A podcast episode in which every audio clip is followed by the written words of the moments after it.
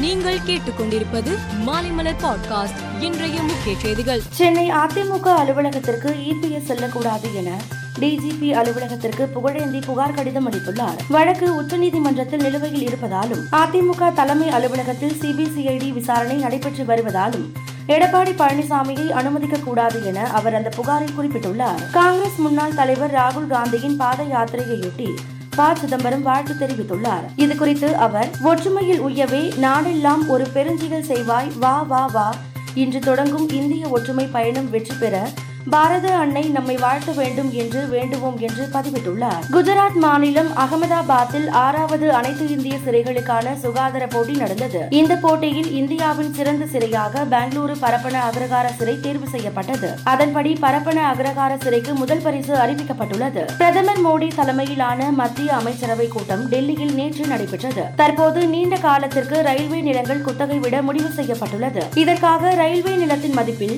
ஒன்று புள்ளி ஐந்து சதவிகிதத்தை குத்தகை தொகையாக வசூலிக்க முடிவு செய்யப்பட்டுள்ளது. மத்திய வர்த்தகம் மற்றும் தொழில்துறை மந்திரி பியூஷ் கோயல் அமெரிக்காவில் சுற்றுப்பயணம் செய்து வருகிறார். சான் பிரான்சிஸ்கோ நகரில் உள்ள ஸ்டான்போர்ட் பல்கலைக்கழகத்தில் பேசிய அவர் உலகிலேயே ஐந்தாவது பெரிய பொருளாதார நாடாக இந்தியா உருவெடுத்துள்ளது.